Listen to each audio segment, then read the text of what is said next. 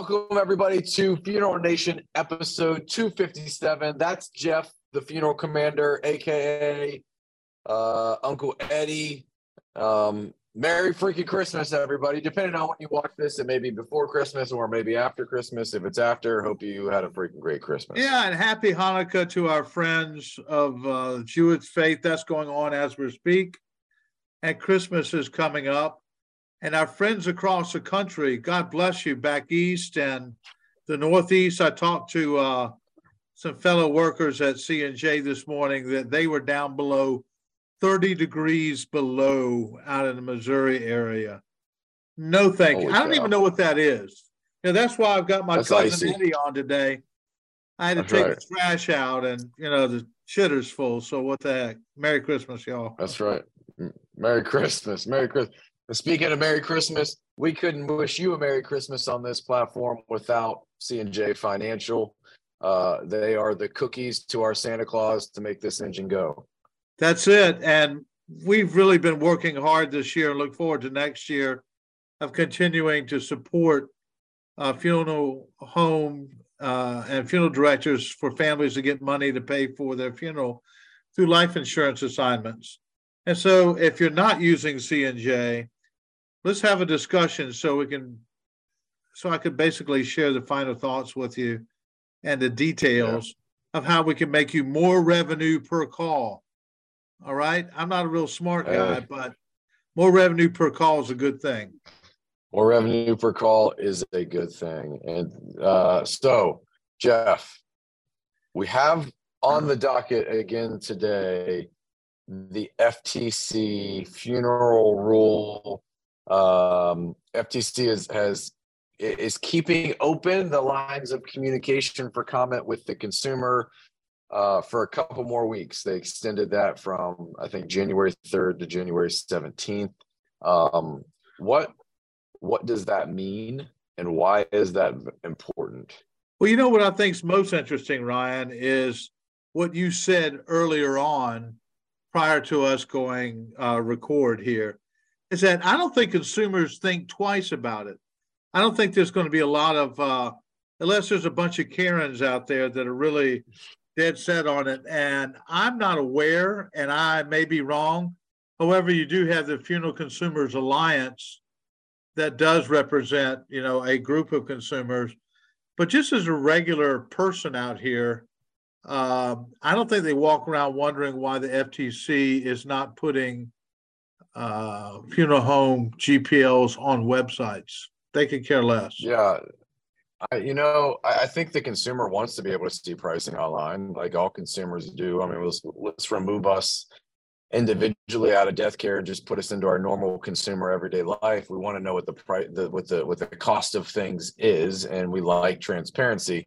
But I don't know, you you in your career throughout death care have spoke to tens of thousands of consumers, as have I. I don't think I've ever talked to a consumer that uh, even knows that there's a funeral rule that exists. So therefore, I, I don't know what keeping the lines open for for comments from the consumer, like where I don't know how consumers are finding out that that's even a possibility.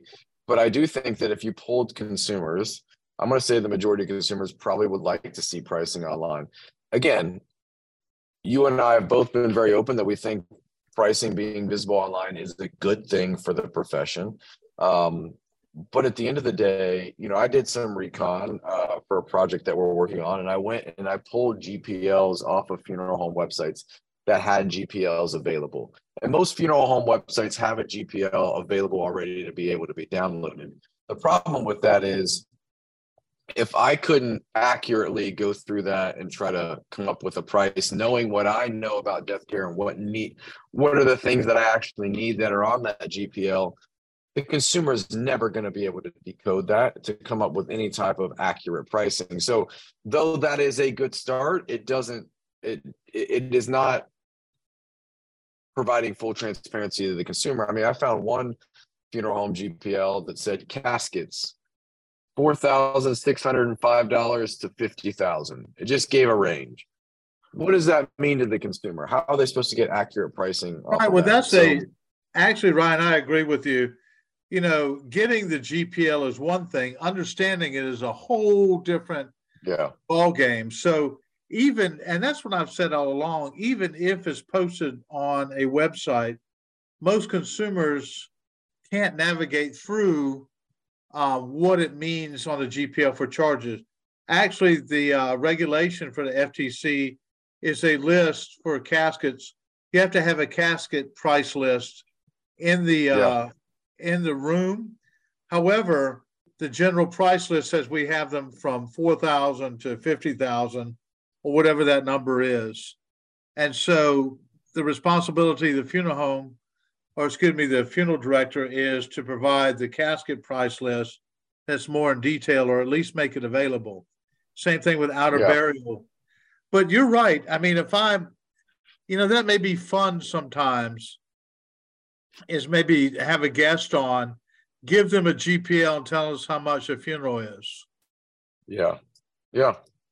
To guess, you know, we we started doing something with connecting directors and our Instagram and TikTok content where um, one of our content creators on our team lives in Nashville, has a roommate, He's been asking the roommate just various questions related to death care, like what is a burial vault? The roommate doesn't have a clue about anything in death care, and he's going, "Oh, well, uh, if I'm going to guess, like a, a, a burial vault is is a like a like a big drawer in a funeral home that you pull out that holds dead bodies, or maybe it's just like a great big concrete thing that goes in the ground that holds a lot of bodies. Like, is that a vault? Like, but but in all honesty, doesn't really understand the difference between a morgue and a funeral home.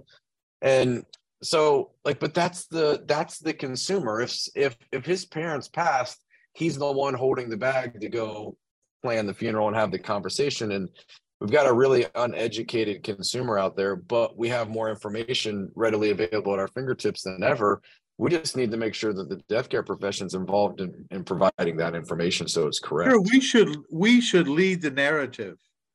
Every That's funeral right. in the country should be leading the narrative to explain what their prices are, how they're created. You know, just like the uh, basic service charge. The basic service charge is interesting, and it's required uh, basically to be on the general price list. However, um, there's two, a lot of funeral homes I've seen, and again, I've been shot at y'all, but this is the truth and you know it, that you have a basic service charge for burial and basic service charge yeah. for cremation. And in yeah, the basic yeah. service charge for cremation, it it adds all these things in there. Bottom line is you're looking for your overhead, but on cremation is cramming other stuff uh, to it. So in essence, if I were a consumer, I would say, hey, look, I want to pay the cremation basic service charge. It's less, and it includes a transfer, okay, from place of death to the funeral home most of the time. And it includes all the paperwork, includes everything. But because we did a really poor job of, of approaching cremation, literally, uh, families with burial are subsidizing cremation families. Yeah, yeah, yeah. It's it's wild. It's wild. So a lot of a lot of changes that need to happen. Um, but FTC is is kept those lines of communication, opportunity to comment, open to the consumer. It's been a big conversation point in death care. I know ICCFA and NFDA and CANA, all the associations are doing their lobbying and, and, and playing a part and having a voice in this as well. Um, so if you really want to know the, the nitty gritty details, reach out to your associations and, and, and get the, the right information. Right. I think uh, when this the dust settles on this, we'll get with Chris Farmer from NFDA to come on, and I believe he's been actively involved. And uh, our friend from Ohio, he can Mr. make Poul Lemasters. Yeah, Poul Lemasters and make us a cocktail and we'll talk yeah. about you know where it landed out because I know those two guys are intimately involved with yeah. this particular uh, piece of. I don't know if it's legislation or rules that they're working through, but the bottom line is I don't think the uh, FTC funeral is going away by any stretch of the imagination. No, no, no you're you're right. So we'll watch it. We'll see where it goes, and we'll we'll get the people at the forefront on to to fill us in and, and have a chat. But uh, Commander, it's been a good year, sir. Hey, Amen. It's been a great year, you know, and you're wearing a sweatshirt. You know, I'm in my winter gear out here in Arizona. We do have our It's chilly. our winter going on. Yeah, we're in the 40s, man. Overnight. We that's are. crazy. I mean, that's It's tough when you have an eight o'clock tee time, right? It is because that tee time is getting pushed to more like nine thirty. So it's a, it screws up the whole day. Yeah, we don't have time for that. We need to be back in our, you know, basically 75 overnight and somewhere below 100 during the day. But for all of you Yeah. funeral professionals out there and cemeterians that are serving families during this cold snap, God bless you. Stay warm. Thank you for what you're doing. It's a real service. I know in different parts of the country they don't bury now because you can't even break the ground. I mean, it breaks teeth off of a backhoe. How freaking cold is that? No, thank you. Too cold. Too cold. Shouldn't live there anymore. It's too freaking cold. No, no, I can't do it. And so I guess that's where we come with our spring burials. That's right. Okay. Well, Commander, until next time, have a great effing week and Merry freaking Christmas. Merry Christmas, Happy Hanukkah, Happy Holidays, whatever you decide that you want to do to celebrate, enjoy, you know, because I saw something today that really rung true with me.